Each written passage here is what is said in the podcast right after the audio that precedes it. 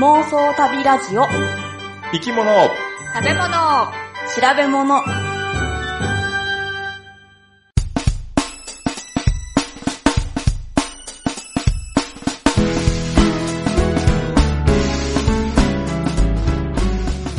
この番組は世界中の見てみたい生き物食べてみたい料理訪れてみたい国についてなかなかそのチャンスのない3人が調べたことをもとに妄想力を働かせながら語り合うラジオ番組です。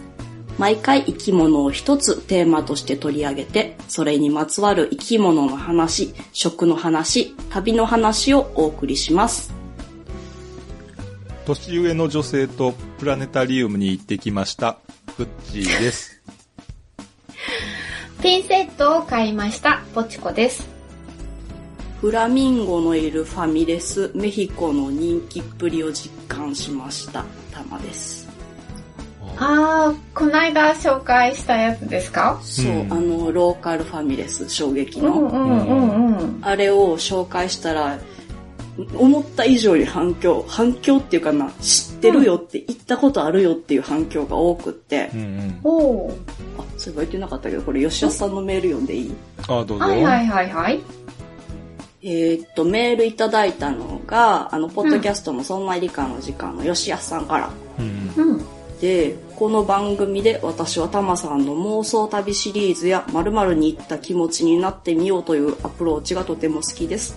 最新回ではローカルファミレスの話題が出ていましたが、私は室内にもかかわらずフラミンゴのいる店舗でカニピラフを食べたことがあります。そうです。メキシコ料理でもないのに名前がメヒコ、そのチェーン店です。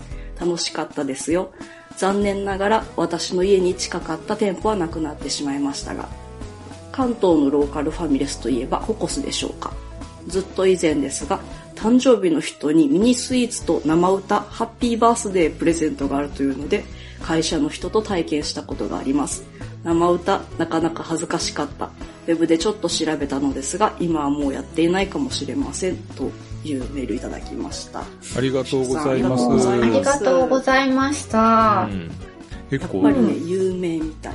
うんあ、そうですか。うん。そうなんやうな。ん吉田さん以外にも、うんツイッターでもね、うん。あの、あのメヒコが取り上げられてるみたいな。おなんか、うん、そうそう、いわきの祖父母の家に親戚が集まるときにカニやカニピラフをよくテイクアウトしてましたっていう。うん。へー。あと面白かったのはさ、めっちゃうん。やっぱりおかしいやん、そのさ、フラミンゴがさ、いるところでご飯を食べるっていうのが、うんそれを地元の人はどう思ってんのかなって思っててんけど、うんうん。やっぱり変だなとは思ってるみたいで、あ、そう。そのツイッターでも小さい時から変なレストランだとは思ってましたとかさ、うーんあ、と、なんか子供の頃、父さんにあそこはフラミンゴ動物園なんだぞって車で横を通り過ぎてたもので、まあ異質な印象はありましたけどねとか言って聞かせてもらって、地元の人でもそうなんやなって。うん。まあ、インパクト強いですよね。う。ん。なあ、うん。あれが毎日の日常にあるって考えたらそれこそ不思議やもん。ね。うん。で、ポチコさんは？あ、そうそうそう、ピンセット買ったんです。なんで？あの、前回お話しした、あの、あお魚の自石うん。なんですけど、うんあの、ものによってすっごくちっちゃいんですよ。うんうんツイッターで写真載せてくれてるやん。どんなサイズなのかなと思って。全部同じぐらいには写ってるやんか。あ、うん、まあそうですね。あの、一応同じ倍率のマクロレンズをつけて撮ってるんですよ。だから普通のあのスマホのレンズだともう全然よわかんないからうんちっちゃすぎて。へうん。で、まあ本当にそれちっちゃいやつだとこう手で扱えないんですよね、なかなか。ピンセットないと大変やんな。そうなんですよ。だからね、ピンセットをねう、ん買いに行ったんですよ。うんあで、東急ハンズに買いに行ったんですけど、ピンセットって何売り場にあると思います？ーへーなんかこう、お薬みたいな、包帯とかと一緒ああ、そう思いますよね。私も最初そう思いました。で、そういうとこ行きました。うんなかったです。あらまあ。えー、はいえじゃあどこ？毛抜きは？毛抜きのとこあ、毛抜きのとこね、私行きました。なかったです。で、だからお店の人に聞いたら、うん。工具売り場にありますと。工具工具。うん。そうなんですね。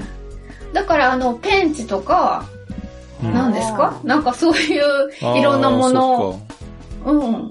そこにあるんですよ。へえ。うん。で、なんかピンセットももう本当にすごいたくさんありますね。そんな種類があるの？あるあるあるある。形もいろいろだし、大きさもいろいろだし、へうん。あの、変わったところでは、あの、切手用のーピンセットとかね。先っぽが平らなやつ？そうそうそうそう、はい平らなやつ。あとね、赤ちゃんの、うん。あ、いいかなこんな汚い話になるかわかんないけど、ああの、鼻、鼻、クソ取り。うん あーっていうピンセットもありましたよ。うーんうん。そう、あと大きいのもあればちっちゃいのもあるし、うん先が、ん何、なんていうの、ネジを取る用とかさ、いろいろあるんでしょうね。先が違ってて。はいはうん。い。で、じゃあ自責取る用もあんの？そう、なかった。でも実績にいいかなっていう、こう先がちょっとこう、くるっと、なんていうの？曲がってる下に向かって。ううんうん。うん、それ買ってきましたけどね。うんあの、まっすぐだと手の先と重なっちゃったりするじゃないですか。うん、結構こう、下のものを掴むには、こう、先がくるっと下向いてた方がいいかなと思って曲がって。うん。で、結構、あの、快調ですよ。会長うの。ん。なんか掴みやすくてね。うん。うん。いいです。はい。これからも頑張ります。期待してます。で、グッチーさんは、プはい。ラネタリウムに行ったってどこの？えーとですね、先日、はい。あの、名古屋市科学館の、あ、プラネ。そう、うんプラネタリウムに行ってきたんですよね。んで、このプラネタリウムが、あの、世界最大級のプラネタリウムと、なんか、え世界遺産じゃない、なんだっけ、ギネスにも載ったんだってうんああ、確か、そうじゃないかな。なんかそんな話を書いてあってんけど、うん。なかなかね、予約が取れないっていうことで、うんそうそうん、有名で、あの、うんご一緒したあの、年上女性のご好意で、う。はい。誰な朝一に、あの、チケットをね、取ってもらって、ああ、優しすごいい年上女性。そうそうそうそう。そうそうそうそう。なんか、いろいろと、あの ーえっ、と、ね、手厚はいくもてなしていただきまして、そうですね。うん、その女性にはい。ろいろと、あの、感謝申し上げたいなと思うんですけれども、はいはい、感謝してくださいね。で、そこのさ、うん。あのーねプラネタリウムの椅子、すごい角度曲がってさ、しすごい気持ちよくてさ、うん。で、結構この幅も広くて、あの、うん。席と席が離れてるし、そで、周りのね、人もそんなに気にならないように作られているはずやねんけども、う。うん。ただね、なんか後ろの方の人で鼻すする音が非常に気になってね、はい、いましたね。だからね。なんかね、やっぱり田舎暮らしが染みついているせいで、うん。あの他人の存在が許容できないのかもしれないなと思って最あ近。ーすごいね。そうですか。でも、そんなんだったら電車とか乗れませんよ、今。そうやね。だから飛行機乗っててもさ、隣に座った人がもう絶望的にタバコ臭い人でさ、絶うん望的。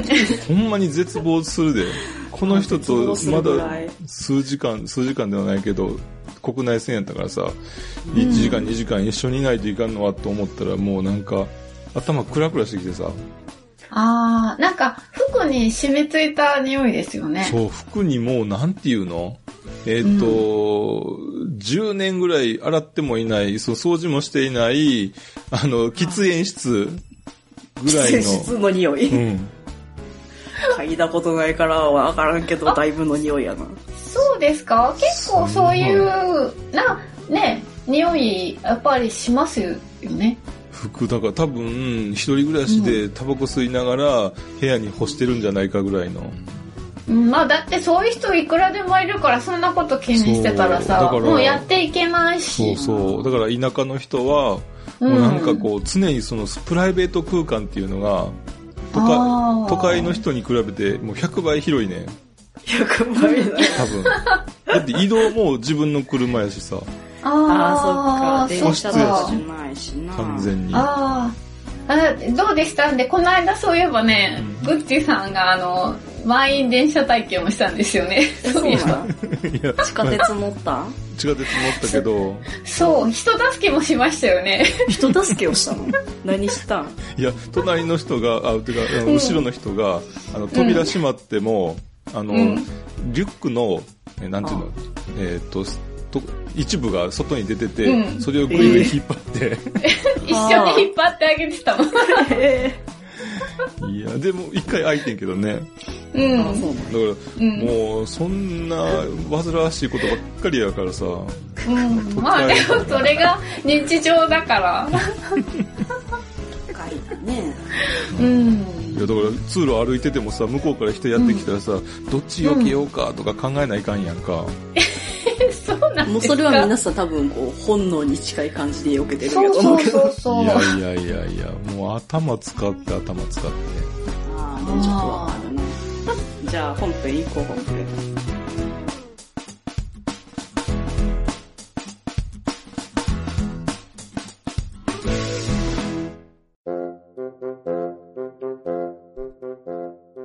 では、今回のテーマは、えー、アコさんのリクエストで、サトウキビはいです。はい。でお待たせしはいました。はい。2017年3月にメールをいただいてるんですけれども、あの、当時、アコさんは小学4年生で、現在は6年生になられているはずなので、大きくなってる。そう、大変長らくお待たせをいたしておりました。はい。うん。で、さてあの、アコさんはう、んえっ、と、沖縄県在住ということで、うん。あの、社会見学でサトウキビの収穫を体験したというふうにメールを書いてあったんですけども、うん。あのー、サトウキビの生産量日本一はうん沖縄県なんですけども、うん。じゃあ2位はどこでしょうか？に、えーあ鹿児島。正解、鹿児島です。あ、や、やった。まあ、ここはな、もっと難しい。ここはまあまあ簡単かな。じゃあ3位はどこでしょうか？3うん。位。宮城。え？宮城？宮崎？宮崎 宮城なわけがないな。宮熊城。本。もういいとこやねんけど、実は、日本では、統計上、うん沖縄と鹿児島でしか生産されていないということなんですよね。え、そううなの？ん。統計に出てるのはね。で、四国の一部でなんかまあ栽栽培というかう、ん作られているところあるそうなんですけども、まあ統計に出てこないぐらいの少なさと。そうで、沖縄、鹿児島と言っても、うんあのー、えーあっちの、えーなんていうの、えー島の方がメイン。だから九州の方ではほとんど作られていないのではないかと思われます。で、ん。農林水産省の、まあ、によると、うん。平成28年の段階で、と沖縄で94万トン、で鹿児島で64万トンということで、まあ、当然、その暖かいところで育つ作物だなというのがわかると思うんですけども、で、あの、サトウキビって、イネ科サトウキビ属の植物なんですよね。で、うん。で、あのー、原産地は現在のニューギニア島あたりで、えー紀元前6 6000年前後に現在のインドだったり、あとでは、あのー、東南アジアの方に広まったというふうに言われております。まあ、一部インド原産という噂もあるんですけれども、まあ、いずれにせよもう、あの、温暖な地域で栽培される植物だというのは、まあ、わかるかと思うんですけど、うん。うん。あの、世界では、ブラジルが1位、で、インドが2位とうん。いう生産量を誇っておりまして、うん。まあ、あの、サトウキビって歴史上重要な農産物でもあるんですけど、うん。例えばブラジル、インド、サトウキビ、植民地、これからだいたいイメージするっていうのは、うん。どういう言葉を想像します？どんな言葉？うんなん。か奴隷みたいな？そうやね。それをどういった、まあ、えーっと、農業の一つやねんけど、農業の一つ？うん。どういう形態の農業？ああ、なんか社会の時間にありました？なんかあった気がするけど、社会嫌いやったからな。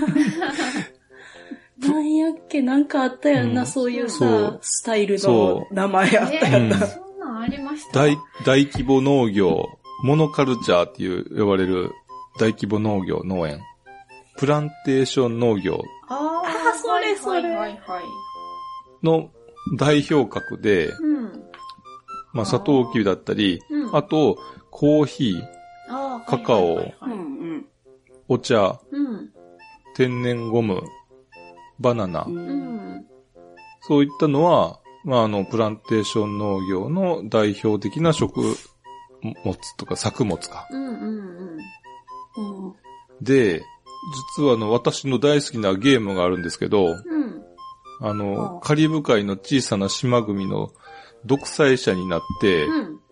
この国を発展させていくっていうゲームがあるんですけど、で、最初、植民地時代、うん。まあ、初期の頃は、もう、外貨獲得のために、うん。あの、プランテーション農業、この、えー農作物っていうのが非常に大きな役割を果たすんですけども、うん。だから初期の頃に砂糖農園だったり、コーヒー農園うん。を作って、うん。で、その水産、あ、農産物を、うん。えー原料に、うん。えー第二次産業を発展させて、ーで、さらに観光業、第三次産業に力を入れると。あで、国を発展させていくというゲームなんですけど、へー。で、まあ初期のあの、モノカルチャー経済っていうのは、うんやっぱり外国の情勢に非常に左右されて、うん。外国の原材料の、まあ、ね、景気が落ちたら、うんもう当然それも、えー価格も下がってくるし、うん。で、不平等な取引で、えーなかなかその貧困から抜け出せないというような、うん。まあそういったことが起こるんですけども、うん。まあ一方で、うん。えー原材料、砂糖だとか、うんあーそういった、えーコーヒーだとか、うん。そういった原料を、それを原料として、まあ産業を発展させるとうん。いうこともまあ可能で、えーまあ、あーまあそういった基礎にもなっているということなんですけどもう、ん。あの、最近日本でも六次産業化という言葉が流行ってまして、6時。そう。えっ、と、ぬ農林水産業っていうのは一次産業と呼ばれてますよね。はいはい。うんお米作ったり、お肉をうん取ったり、うんえー牛乳、うんあと木を切ったり、魚を取ったりと、うんうん。そういうのを生産して生計を立てているんですけども、うん。まあ、これを加工する二次産業っていう、うん。あの、ハムにしたりとか、はいはい。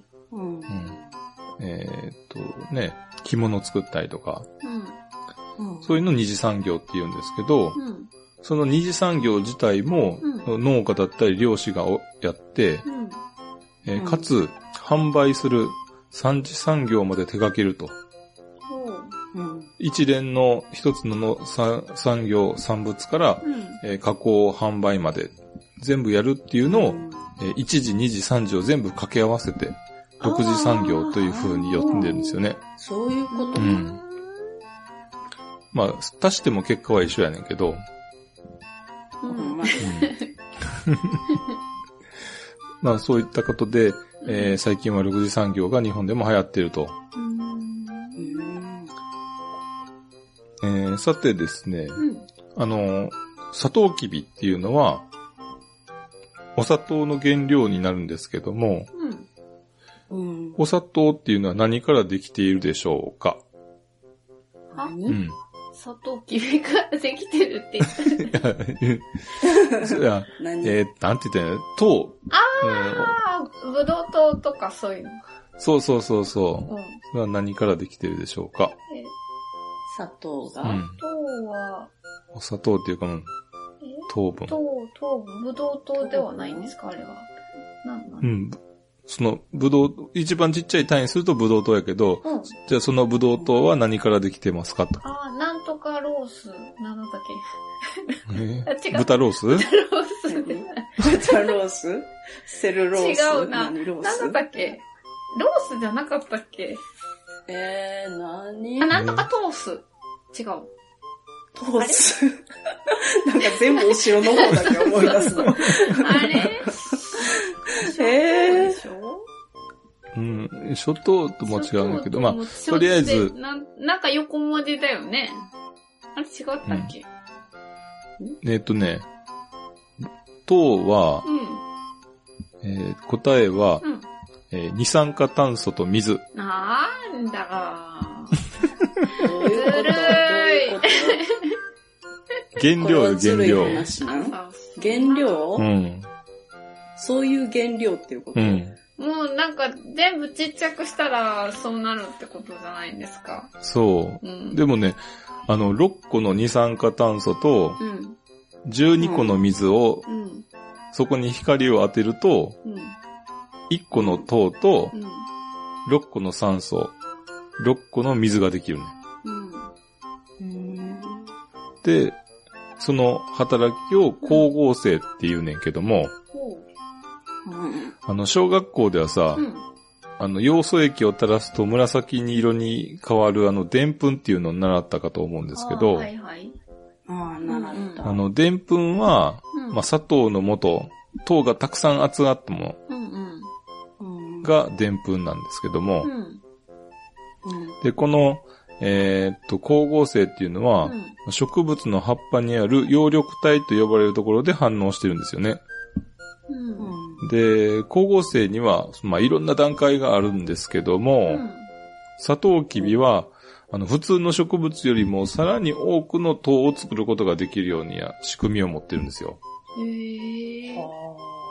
うん、で、普通の植物は、うん、あの、カルビン・ベンソン回路っていう、何それ？そういう仕組み、聞いたことある。そういうねうん。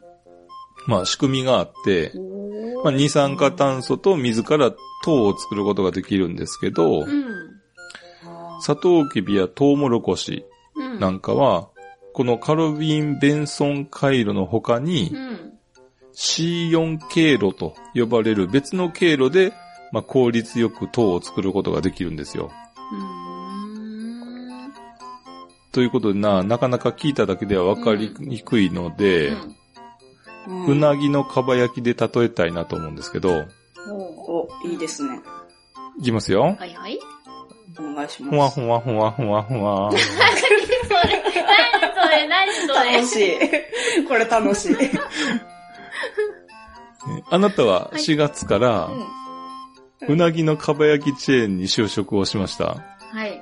おえー今年はうなぎの稚魚が取れなくて、うんこの先ちょっと不安だなと思っております。うん。うんでもうん、えー社長の命令で、うんまあ、外部からの新しい視点を取り入れるとうん。いうことを、まあ、使命を受けて、うん。本社からその店舗に派遣されているんですよね。で、入社式なんて当然ありません。うん。で、いきなり初日から厨房でお手伝いをするんですけども、まあ、そこでう、んあなたは、店長の頑固親父から、えー、かば焼きの作り方を教わっていきます。はい。うん。えーうなぎをさばくう、ん。えー、備長炭で火を起こす、うん。えー串に刺すと、うん。まあ、いろんな作業を習得していくんですけれども、うん。まあ、ここからがちょっと本番なんですが、えーうなぎ屋さんは、えー焼いたうなぎを、えータレにつけて、で、さらに焼いていきますよね。うん。うん。あの、タレ、タレの原料っていうのは、うんまあ、醤油とみりん、あとは企業秘密と。うん。うん。で、新人にはまだ見せてくれないんですけども、うん。で、あの、そこに、えーそのタレの中に、素焼きの、おうなぎを連れて、入れて、うん。で、タレの中に入ったこう、壺があって、その中につけて、うんかば焼きにしていくんですけど、うん。で、その時ちょっとずつタレが減っていくやん。はいはい。そうね。で、継ぎ足さないといけないんですけど、うん。うん。店長は、タレが少なくなってくると、うん。あの先輩と一緒に、えーよいしょよいしょと言って、別室に壺を持ってって、うん。で、毎回その壺をもう一度火にかけて、うん醤油、みりん、そしてあの企業秘密を足してタレを作ると。で、その間、うなぎを焼くことができないんですよ。で、あなたはその頑固親父の店長のもとで、しばらく療養あの修行をしていたんですけども、うん。あ。うんタレの継ぎ足しに時間がかかってて、ちょっと生産性が落ちてるんじゃないかと考えて。ほう。で、まあ、このことを本社に報告すると、うん。会議が開かれまして。タレは本社の工場で作って、うん。各店舗に配りますと。はいはい。で、そのまま継ぎ足すという方法が採用されました。うん。うん。で、まあ、この方法によって、うん。えーまあ、時間のロスが減って、売り上げがうなぎ登りと。ああ。はい。あななる、ほどうねん。え、それで終わりですか？ということで、めでたしめでたしと。あ、終わっはい。まあ、何の話をしているかわからないと思うんですけども、た。ちょっとお腹が空いただけっていう感じになっちゃったけど。えー、砂糖の話じゃなかったんですか？あれ？あの、普通の植物がしている、あの、カルビン・ベンソン回路っていうのは、うん。あの、毎回作業を中断して、うんそのタレの壺に、まあ、醤油、みりん、そしてあの、企業秘密を足して、うん味を調整するっていう作業のことを、うんまあ、例えてみたんですけども、うん。ちょっと少し効率が悪いと。ああ、はいはい。で、C4 経路っていうのはう、んあらかじめ別の経路で、うん。その味を調整したタレをストックしておいて、うんうん。で、あとは足すだけになると。ああ、はいはいはい。あ、なるほど。で、うなぎのかば焼きがまあ効率よく生産できるようになると。いうことなんですけども。このあの C4 経路を持つ植物のことをうん C4 植物と読むんですよ。で、C4 植物はうん。普通の植物よりも、うん。まあ、二酸化炭素をより多く蓄えることができるんですよ。うん。まあ、つまり、そのタレのストックができると。うん。うん。で、光が強く当たっても、うん。えー飽和って言って、あの、これ以上光当たっても、えーもうできませんっていうんじゃなくて、うん。えーさらに、えーっと、多くのえー光の強さが当たっても、えーたくさん糖が作ることができ、糖を作ることができると。うん。だからお客さんがたくさん来ても対応できると。うん。うん。うん。で、水の消費が比較的少ないっていうふうに言われてるんですけども、まあ、いわゆる先輩に手伝ってもらわなくてもいいと。うん。うん。まあ、なかなかその厳密に言うと、うあのー多分この例えは間違ってるんだとは思うんですけども、うん。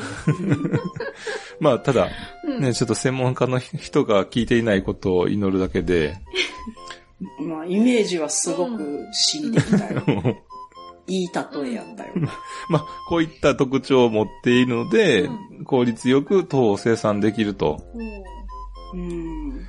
で、あの、C4 植物っていうのはうん、白亜紀って言って、まあ、およそ1万、あ、1億5 3500万年前からうん。6500万年前ぐらいの期間なんですけども、まあ、その頃に初めて出現したというふうに言われておりまして、まあ、その後、700な、700万年前に、えー一気に増加していったんですよね。えーこの時期は、だいたい、えー大気中の二酸化炭素濃度が減少した時期と、まあ、重なってくるそうで、二酸化炭素濃度が低くなってくると、うん。まあ普通の植物よりも、うん。あの、効率よく二酸化炭素を、まあ、蓄えることができる、えー C4 植物の方が、まあ、生育に有利だと。ほうほうほううん。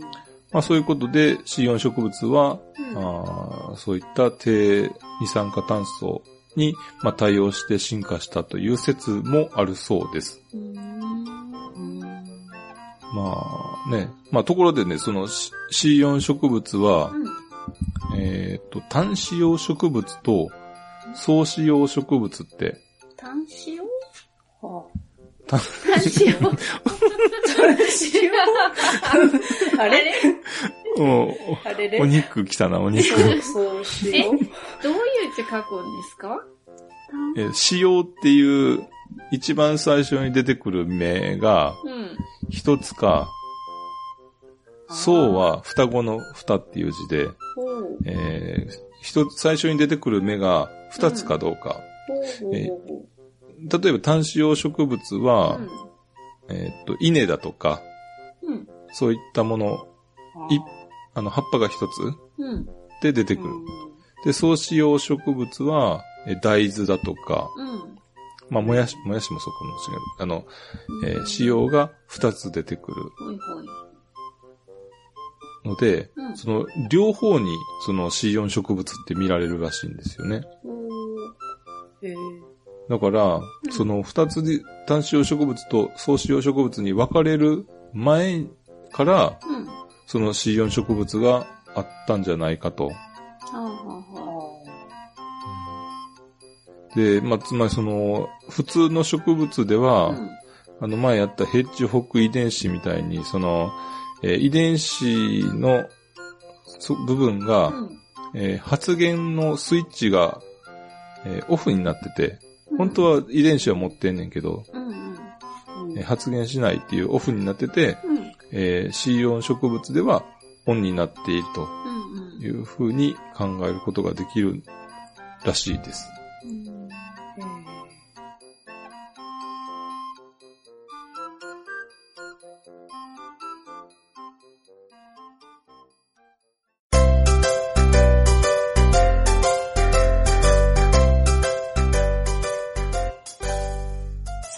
サトウキビをさ、うん。私は写真とか映像とかでしか見たことなくて、うん直接は見たことないんやけど、うん。でも、サトウキビの思い出っていうのが一つだけあんの。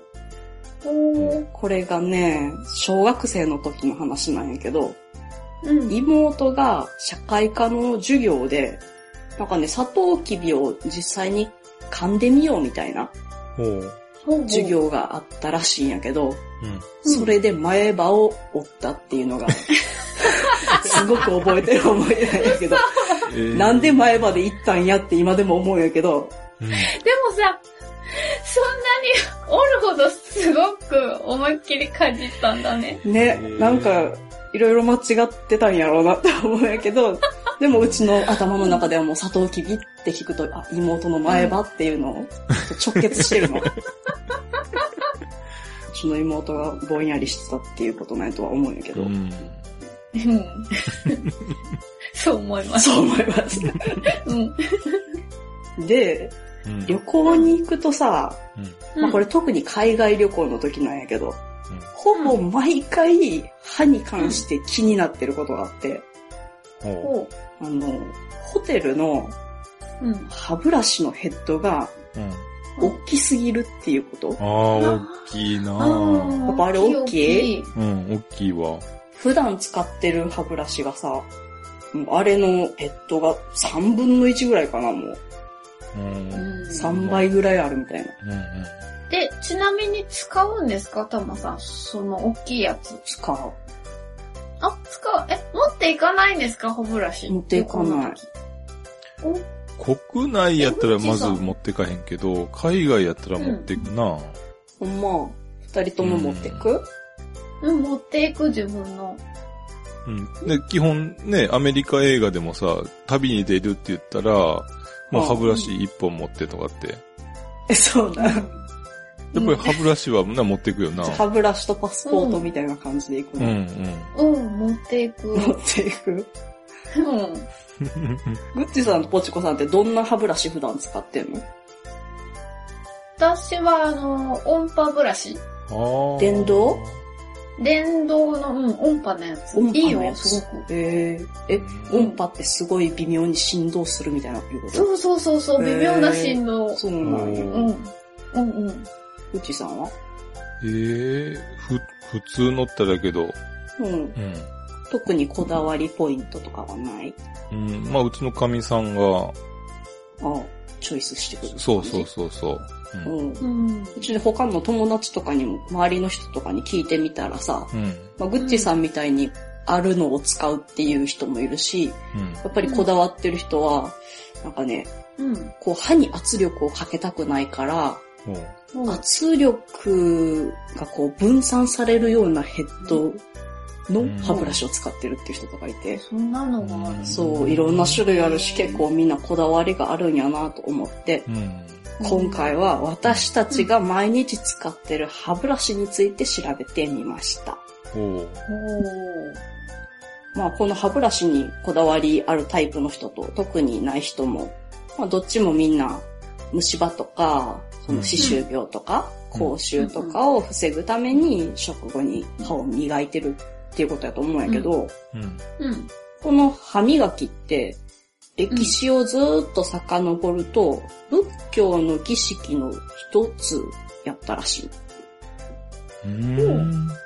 これが古代インドの仏教では、朝にお経をあげるんやけど、うん。うん。その前に口の中を清めなきゃいけなかったってその行為が今の我々の歯磨きの習慣につながってると。うん。ここで実際にみんなで古代インドの僧侶になったつもりで 歯磨きをしてみましょう。はい。まずちょっと一応心を落ち着けてもらって、うん。人目につかない静かな場所へ行ってください。朝、あ朝やんな。朝です。うんそしたら、ニームっていう木の枝があるので、それを、えっと、カットするんやけど、いい長さに。それは指4本分から12本分までの中で、まあ好きな長さにカットしてください。4から12、だいぶ差がある。うんそう、短いの開きがから長いのまでいける。うん。まあそこはお好みの感じで。はい、カットできました？カット。はい、しました。私は、うーん、10本分くらいかな。そしたら切れたら、その木の片っぽの端をよーく噛んでください。うん。はい、はい。ガジガジガジガジ噛んでください。ガジガジはい。そしたらちょっと先っぽがこう噛まれて、ブラシとまではいかないけれど、うんこうほぐれるじゃん。あはいはいーうん。それで奥歯からこれを使ってこすっていきます。ああ。おはいーはい。ここで一つ注意ポイントは、うんもし目上の人が近づいてきちゃった時は、必ず左手で口を覆ってください。うん。じゃあ、右手でこうガシガシそうそうそうですね。左手でパッと隠す。はい。これで歯が全部こすれましたら、うん。うん。今度は、その磨いてたブラシ部分をもっと細かく裂いて、うん。うん。で、先端をちょっとキュッと曲げてください。おうそれで下の掃除をしてください。ああ、ベロ。そうそうそう。うんく、熊手みたいな感じで。そうそう、熊手みたいな感じ。うんああ、はいはいはい。できましたか？はいはい。はい、できましじゃあこれで終わりなので、これを二つに折って捨ててください。おうた。おうえ、口ゆすがないんですかね？うーん、まあ、ゆすぐタイミングとしては、初めと最後かな。おゆすいでたかな？書いてたような気もしたけど。うん。まあこの今使った道具、うん。歯ブラシというにはだいぶ違うけど、う。うんん。これサンスクリット語でうん、ダンタカーシュタって言って、うんダンタって歯のこと、カーシュタは木。で、うんそれを訳して死木、歯の木で死木って呼ばれてる。うん。これが原型の歯磨きのスタイルってこへへえ。え。この死木が日本に来るまでに、まず中国を経由するんやけど、うん。そこで名前が死木から幼児に変わるの。幼児って聞き覚えがすごくあるよね。うんうん。爪楊枝の楊枝ですそうかね。そう。もともと死木にはさっき言ったみたいにニームの木が使われてたんやけど、うん中国にはそれがなかったんよね。うんだから、その代わりに柳を使ったんやけど、うん。楊枝の楊って柳っていう意味やから、うん。柳の枝って書いて楊枝になったと。なるほど。まあだから今の爪楊枝とうん。楊枝同じような感じに見えるけど、本来は楊枝っていうと、うん。あの、死木の形のことを呼んでいたと。うんうんうんうんうんこの用事が、さっき言ったみたいにインドから中国、で、朝鮮半島を通って仏教とともに日本に入ってくるんやけど、やおーっぱりこれも仏教にまつわるものっていうかことやから、僧侶とかうん。うん。武将とか、上流階級の人の間だけで初めは広まっててんで、う。うんん。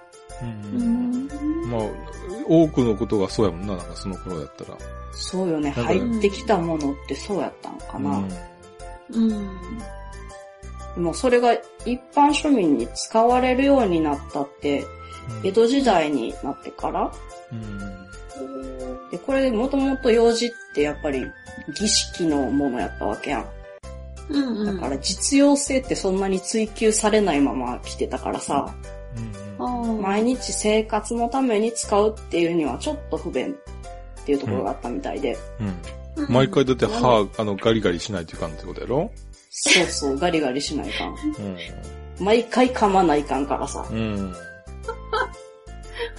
なので、うん。これを改良したことによって一般庶民に広まったんやけど、おー不作用時っていうものに改良してんけど、おーこれを皆さんで作ってみましょう。さっきは死木やったけど、今度は不作用時。はいはい。はい。はいはい。材料はね、うん。えっ、と、これはやっぱり柳とか、うんあと黒文字、漢木っていう木の枝。ああ、はいはいはい。これの、まあ、好きな枝を持ってきて、長さはうん20センチにしましょう。はいはい。20センチ結構長いですよね。長いね。うん。そしたら、これまた同じ感じがするけど、片方の端っこをどうにかしたいから、まずお湯でその端っこを煮詰めてください。うんはいはいはい。そして柔らかくなったところを木槌で叩きます。うんおう。うんうん。そしたら割とこう繊維がほぐれてくるじゃん。うん。うんうんうんうん。それを針でできた串みたいなもので、すいて、房状にします。まあ、要は歯でガシガシしてたのを、そうそう。うん木づけて叩いたわけですね。うんそうそうそうで、この毛先を、あうの、んささくれてるからさ、危ないから、鹿側で揉んでください。ほそしたら割とこう、痛くもないし、触り心地がマシになると。う。そうですか。で、最後にその柄の部分を、これ下掃除用にしたいから、うんこう、なんていうかな、ナイフみたいな、ナイフの刃みたいな形に整えます。うん削ります。うっ。ていうのが、不作用時。えー、結構昔から舌もちゃんと綺麗にしてたんですね。そうなんよね。そこなんか結構意外やった。うん、そうですね。ななんかう、んセットでやってたんやって思うと。うんうんで、この不作用時が、その、江戸時代の後期ぐらいには、うん。どんな場所で売られてたかっていうと、銭湯とか、化化粧品を扱う商店とか、はい。で、紙袋にだいたい5本入ってて、うん5問うん。とか、今の数十円ぐらいで売られてたんやって。へーこれって使い捨てだったのかしら？それとも何回か使えたんですかね、別に。どうかな？さすがに、ずっとは使えんけど、でも5本入りってことはな、ある程度したら買えるってことなんやろな。うん。うん。そうなんですね、きっとね。で、この江戸時代の頃の川柳に歯に関するものが出てくるんやけどさ、うん。それを一個ご紹介します。はい。はい。親のすね、うんかじる息子の歯の白さ。ということで、働かずに、こう、右霊にしてる若い男性を皮肉った一句なんやけど、うん。まあ、つまりこの頃には白い歯かどうかっていうのが結構重要で、息かどうか、野暮かどうかみたいなバロメーターの一つにはなってたみたい。これはもう今も続いてるよね。うん当然白い方がいいってことそう、白い方がいい。結構なんか歯について調べてると、うん。歯が白い方がいいっていうのは、うん。めちゃくちゃ前からみんな同じこと考えてたんやなって感じだった。なんか意外とね、へー昔の人って歯と適当やったんかなとか思っててんけどさ。うん。そうですよね。だって、お歯黒とかね、真っ黒にしちゃう人もあるぐらいなの。なんかお歯黒用の房用紙とかもあったような気がしたけどな。どうやったあ、へへえ。え。それはそれでちゃんとあるんや。そうそう、うんあの、結構房用紙も今紹介したとか作った房用紙がスタンダードやけど、結構それこそ今の歯ブラシみたいにいろんなバージョンがあってさ、特徴があるのがあって面白い。へえ。で、まあ、ここまで紹介した、この古代インドの至木がうん。中国の用紙になって、日本で房用紙になったっていう、この流れが、歯ブラシの進化の、まあ、一つの大きな流れではあるんやけど、うん。でもその江戸時代の時点での今の房用紙って、うちらが毎日使ってる歯ブラシとはまだだいぶ違うやん。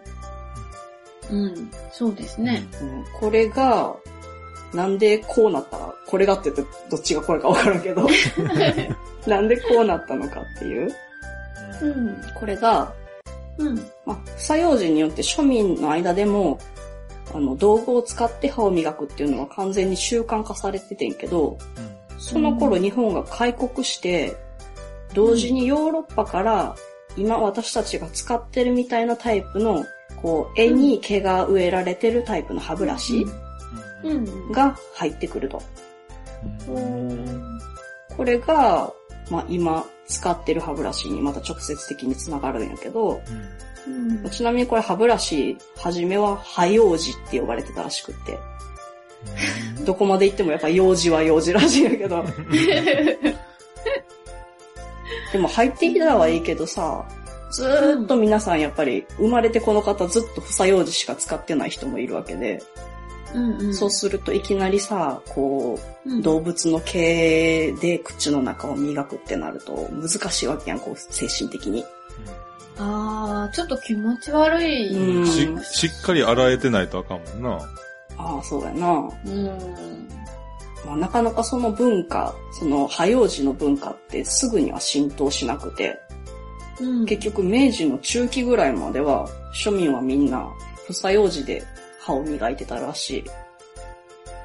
うんだから結構最近までやなと思った。うん。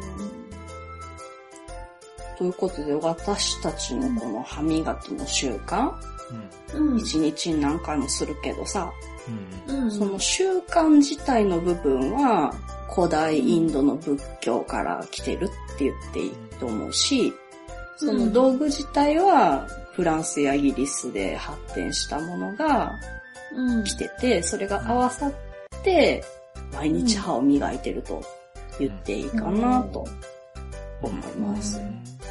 まあ、だからみんなそれぞれいろんな歯ブラシ使ってると思うけど、うん。うん。遡ると意外と木の枝だったっていう。今でもあれですよね。アフリカとか、まあそういうとこの人って、ああ、なんか木の枝でね、磨いてますよね。ね、なんかね、房用紙で実際に歯を磨いてみようみたいなのをやったことがあるらしいんやけど、それでなんか、あの、歯をさ、紫色に染めて、磨けてるかどうかチェックするやつ知ってる、ああ、知ってる知ってうんる。あれでやってみたら意外と磨けてるらしい、綺麗に。そうなんだ。うん、なんかちょっと裏側とかは難しいって言ってたけど、うん。思ったよりはね、実用性があるらしいよ。うんあ、外側だけならね、綺麗に磨けそうだね。裏はだからちょっと入れにくいかな。う。うんん。まあもし旅先でさ、歯ブラシ忘れたし、売ってるところが見つからないってなったら、うん良さそうな枝を探してみたらいいんじゃないでしょうか。そうですね。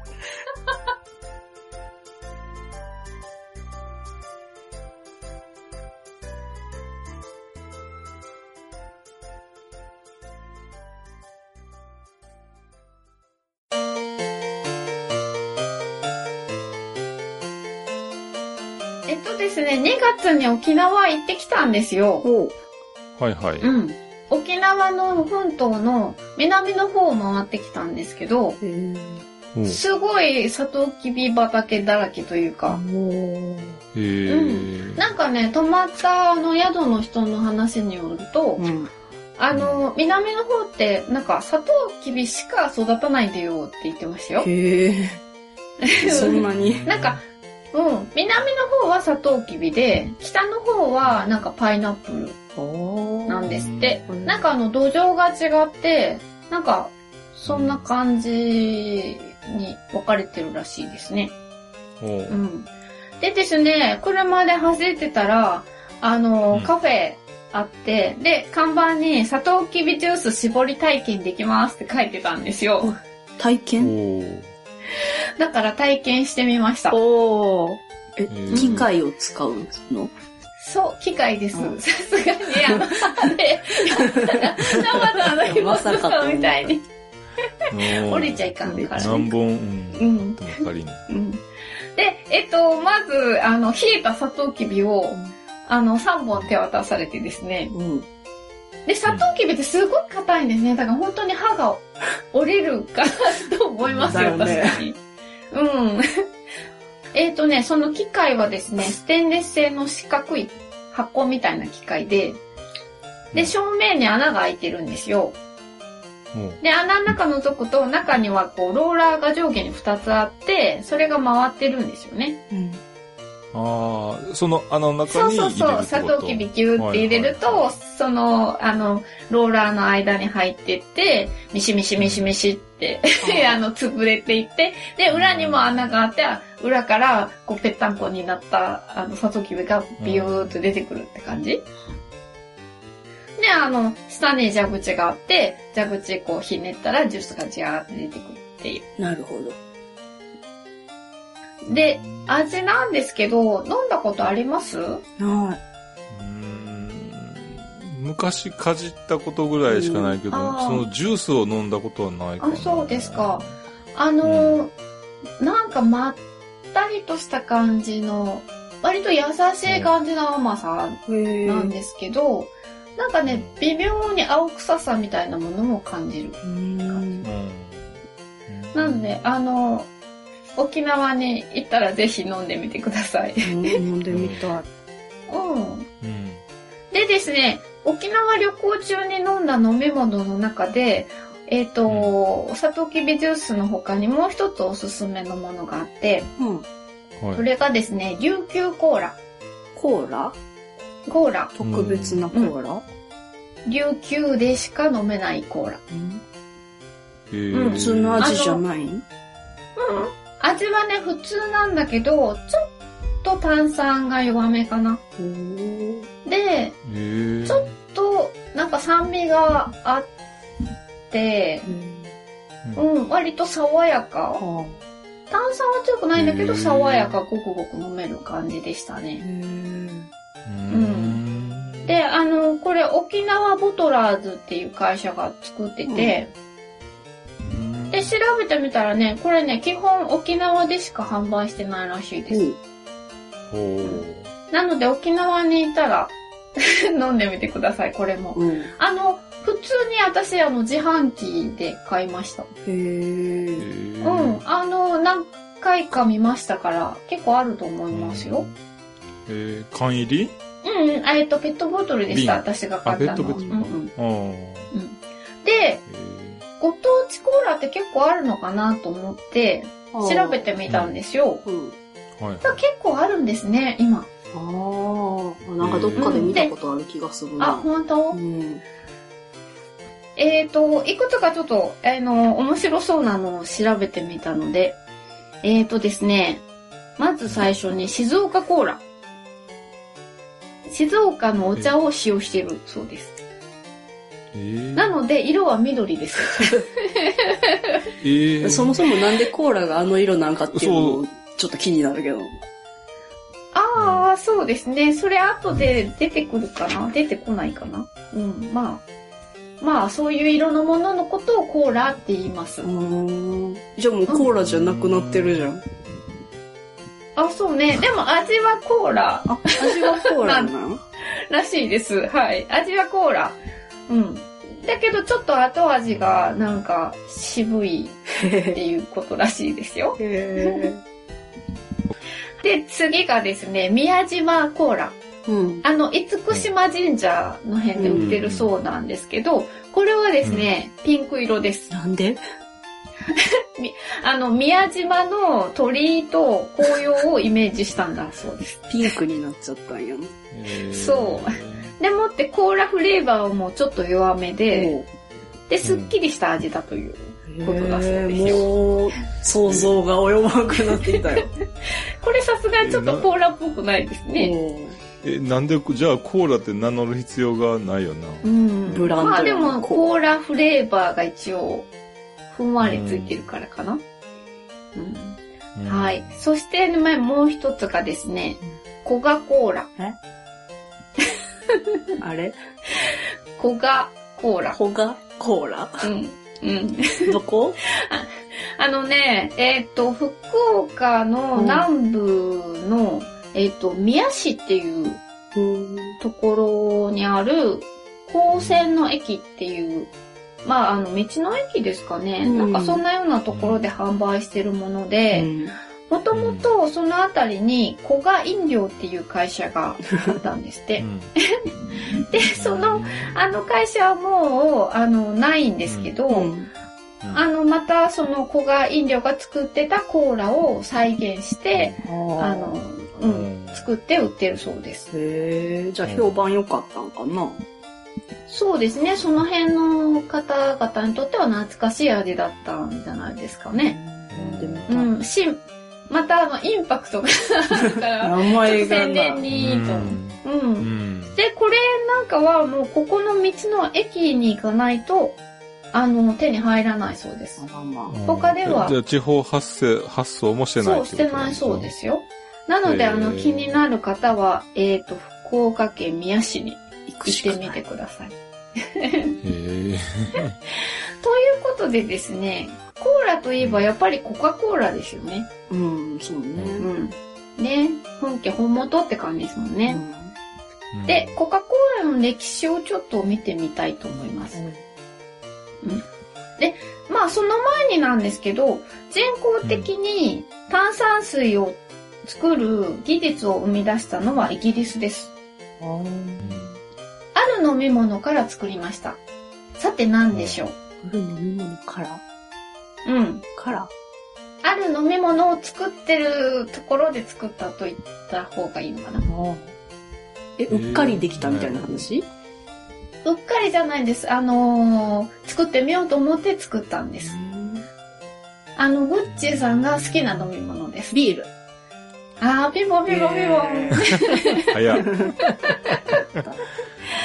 えーとですね、1767年、えー、767、うんはい。牧師で科学者のジョセフ・プリーストリーっていう方がですね、ビールの醸造場で発酵用の樽の上にグラスを2つ掲げまして、うん。1つには水入ってます。1つには空です。うん掲げて、何度もこう素早く勢いよくこう水を入れ替えたそうです。そしたら、あのー、えっ、ー、とね、ビールのその発酵用の樽の上って、あのー、炭酸ガスがこう、もやもやもやんって、あの、上がってるそうなんですよ。なので、その炭酸ガスを水に溶かし込んだわけです、それで。めっちゃ手疲れそうやな。手疲れると思いますよ。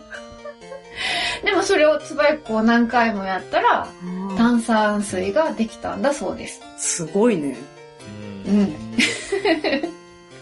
もうでも、みるみる溶けていくもんな。あ、そうですかね。私やったことないからわからないですけど。うん、じゃあ今度はあの、グッチさんどっかのビール工場に行って、あ、今はもうタンクになっちゃってるから無理かな。うん、うん、ですね。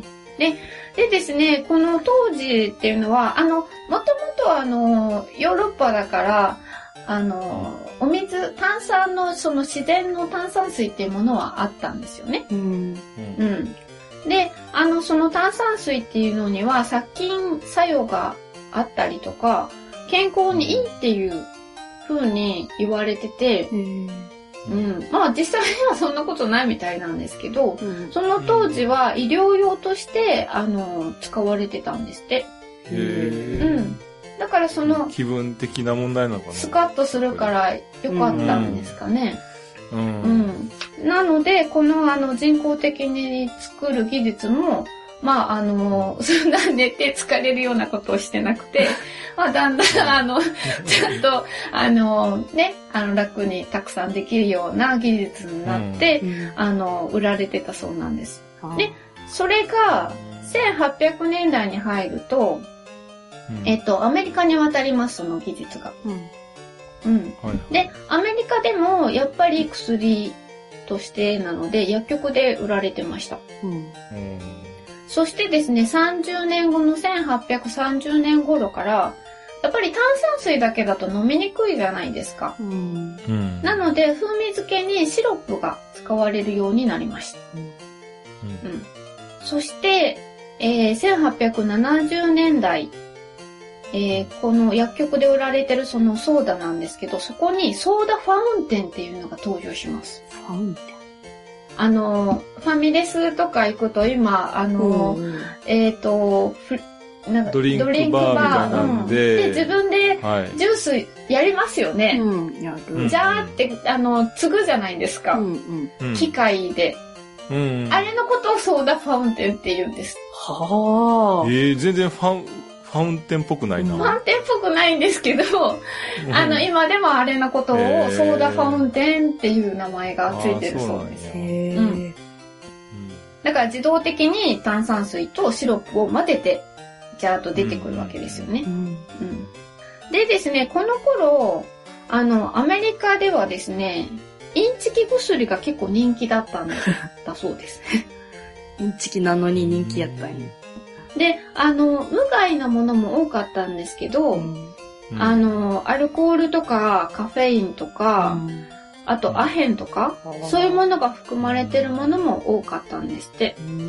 だからこれを飲むと気分がなんか良くなるよとか、頭痛が治るとか、そういうので、あの、元気になるとかね。そんなので割とインチキなお薬が結構横行してたんですって。で、あのー、新聞広告をね、割とバンバン売って、うん。え、ヒロポンとかそんなやつ？まあ、日本だと昔そんなあったみたいですね。うん。はいはい。です。はい。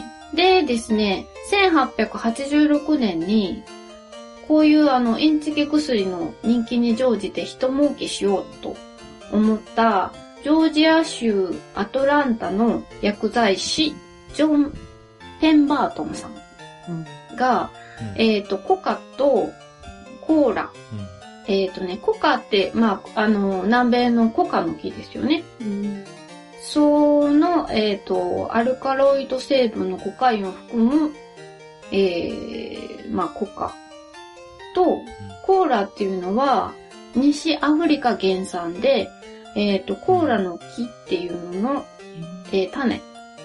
これカフェインを含むらしいんですよ。うん。で、これを主原料としてお砂糖を加えたシロップを作り出して発売したんですよ。ううんん。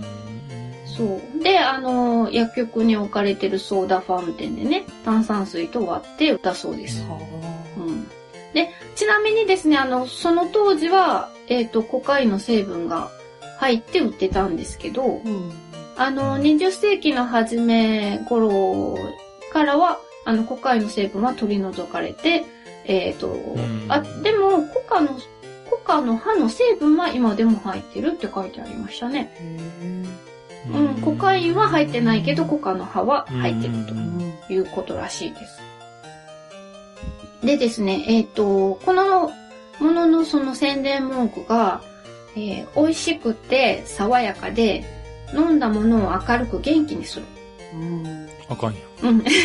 で、脳の、脳の競争剤でもあり、頭痛、神経痛、ヒステリー、憂鬱などすべての精神性疾患の治療薬で、なんか宣伝したそうです。で、結構、そう、ほんで売れたそうですよ。うん。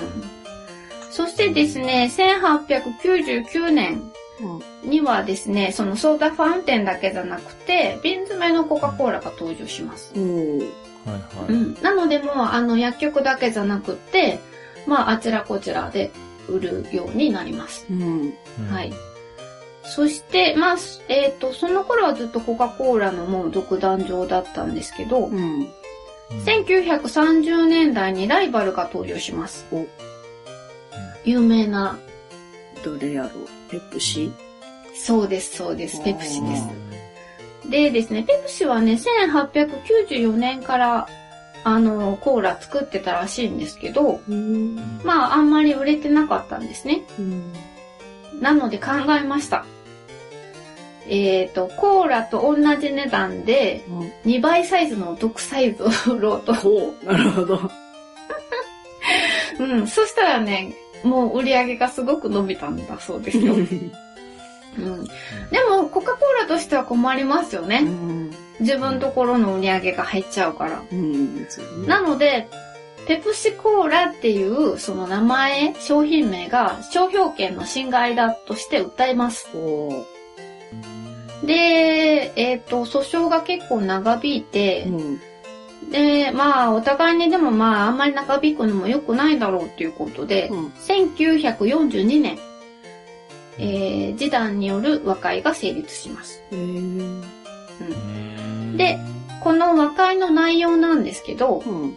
まずですね、ペプシ社の方は、コカ・コーラとは明らかに異なる赤と白と青のロゴを使用すること。う。うんんコカ・コーラは赤と白じゃないですかう。ん。ね、そこに青を入れることということです。うんそしてですね、コカ・コーラは、ペプシコーラの商品名の使用を認めて、で、コーラっていうのはカフェイン入りの茶色い炭酸飲料っていうものの一般名称にこの時なりました。はうん。なので、コーラっていう名前は誰が使ってもいいんだそうです。あ。なるほどね。うん。です。だから、いろんなご当地コーラが出てくるわけですね。色のこと無視しだしてる そうそうそう。まあ、だからちょっとカフェインが入ってればいいのかなはい。でですね、えっ、と、発売当初から現在までコカ・コーラの原液のそのレシピっていうのは、あの、ううんなぎのタレと同じ秘密らしいですね。そうなんや。企業秘密そう、企業秘密です。う。うんんなので、えっ、と、世界各国に、あの、ボトリング会社っていうのがあるんですね。うん。で、そこへアメリカのコカ・コーラの本社から、その原液を送るんですよ。うーん。で、各国にあるボトリング会社が、あの、その原液に、えっ、と、甘味料と炭酸水を加えて、で、えっ、と、瓶詰めして、えー売るという、そういう形態らしいです。うんうん。なので、あの、原液は同じなんですけど、うん。国によって甘味料の種類とか、ああとその甘さの度合い？あ。違うんや。うん。国によって、やっぱりすごく甘いのが好きなで人たちと、そうでない人たちとか、やっぱあるじゃないですか。へうーん。し、あと炭酸の強さとかも違うそうです。好みあるんやな。うん。好みに合わせて作ってるそうです。うん。あの、海外に行った時に、コーラだから、ああ、日本と一緒って思わなくて、うんぜひ、あの、一回飲んでみてください。ちょっと日本で飲んでるコーラとは、ちょっと違う味がすると思いますよ。うん、飲んでみたいな。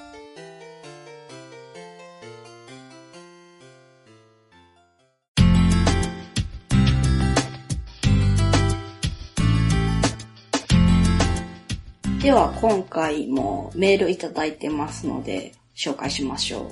先にグッチーさんお願いします。はい。えー、クドリャクフカさんからいただきました。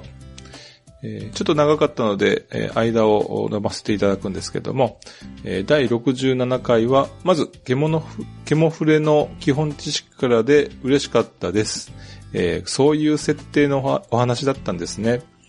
えーサーバルはまだ実物実物を見たことがなく、えー、モグラ先輩もいるし、多摩動物公園に行ってみたいメモリがまた一つ上がりました。サーバルは耳が、大きな耳の後ろに、えー大きな白い斑点があり、耳をバタバタさせると、えーフラッシュのように目立って魅力的です。えーどういうカモフラージュになっているんでしょうね。え職場で知り合った海外の人たちは、えー話している時にシャイでも確かにポージング上手でした。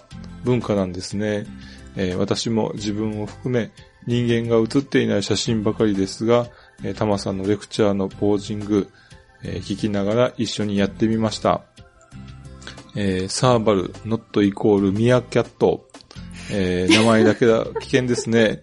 えープレーリードッグやチンチラも、えーポチコさんは、えー干し柿を自分で作られているのですが、えー水分と糖分が多いものは難しそうで、えーコツはあるのでしょうか、えー今年はあー本当に寒いです、えー妄想旅の皆様もどうぞ無理せずにお過ごしください。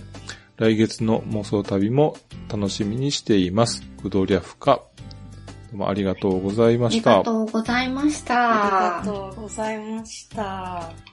えーこのミーアキャットとプレーリードッグのことすごくわかる。まずある。今日、今日この収録の前に夫に、うん。うん。今日は大丈夫ですかって言われて。あれからすごくうちも慎重になってるよ。さ、収録のさ、30分前に言われてもさ、今更違ったってなったって、もう遅いでしょっていう。うんそうやんな。うん。そうや。まあ、まあ、でも、なんとか、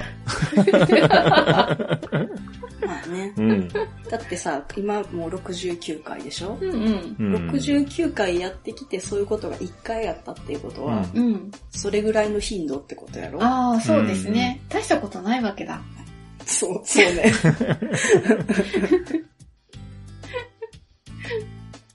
えっと、干し柿を作るコツあるのでしょうかっていうことなんですけど、うんまあ別にね、コツって何にもないんですよ。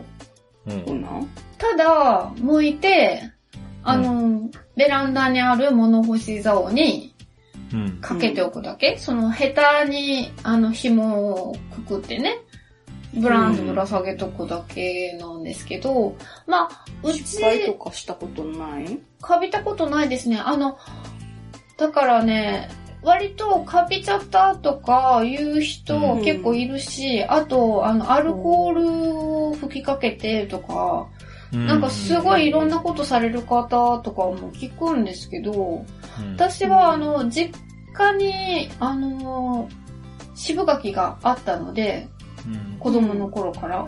だから本当に実家でも、あのーただ干しとくだけ、ベランダの竿にダーンって干しとくだけ。で、で、あのー逆に雨とか降ることもあるじゃないですか。うん。うん。だけど家の中には入れません、絶対。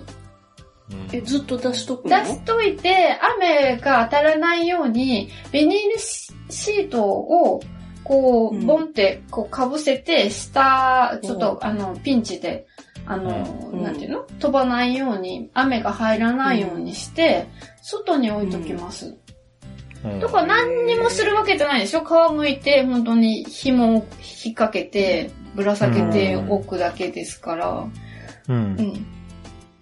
簡単です。はい。簡単なんや。うん。そうそうそう。うん。ですね。意外な感じだ。うん。ううんん。くどりほかさんもこれでちょっっとやってみて、また報告してもらえ、そうやねなうん、うんぜひ、あの、まあ、先ですけどね、秋になったら。ほん。ということで。ということで、くどりほかさんありがとうございます。はい。ありがとうございましたありがとうございましたじゃあ次のメールお願いします。はいしんのすけさんからいただきました。今日メールを差し上げたのは、動物についての不思議な話をちょっと思い出したからです。それは私が小学4年か5年生ぐらいの時のことでした。その頃住んでいた家には小さな池がありました。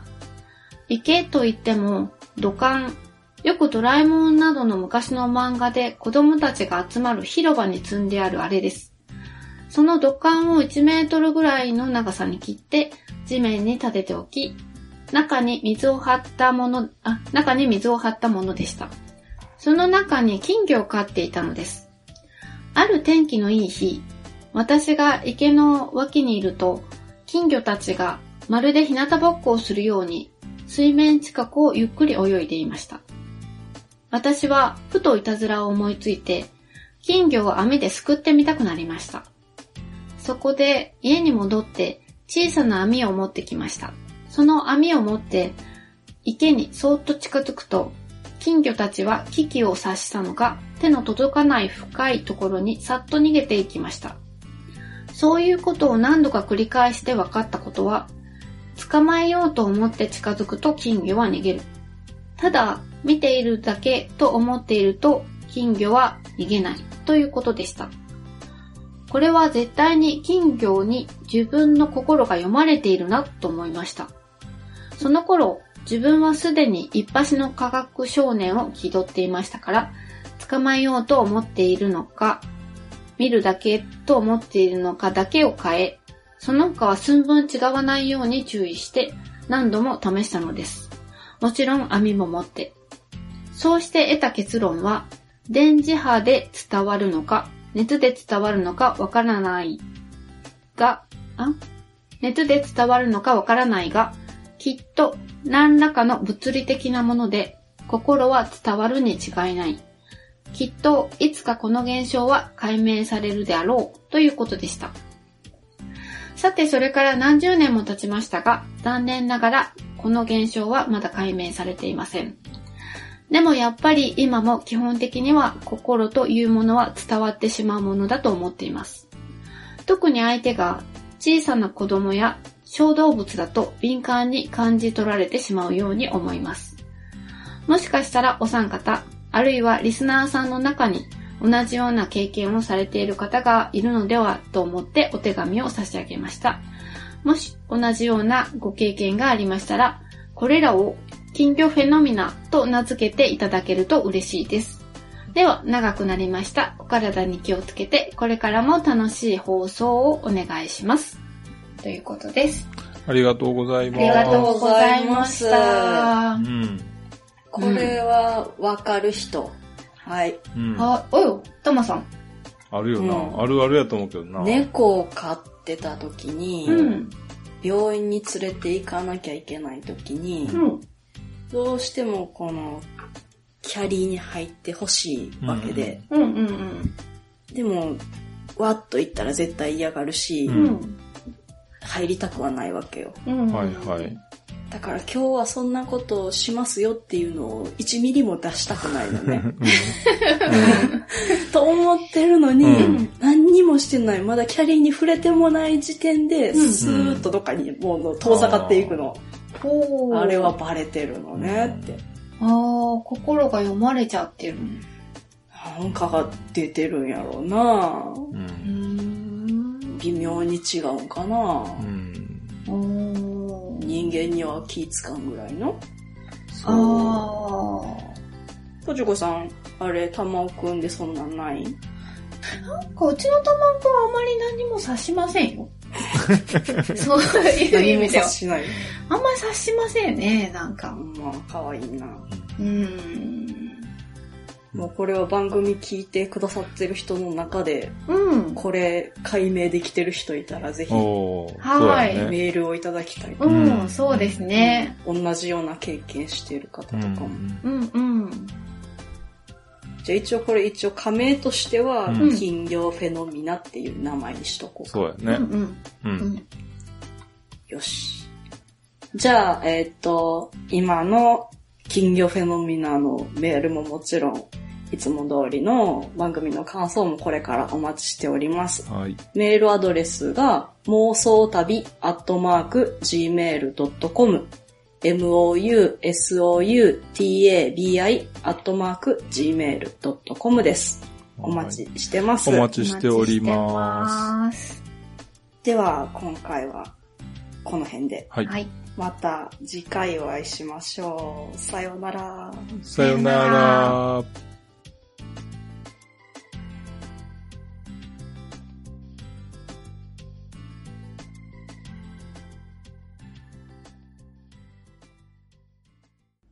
この番組はバックパッカーを応援するたびたびプロジェクトの提供でお送りしました。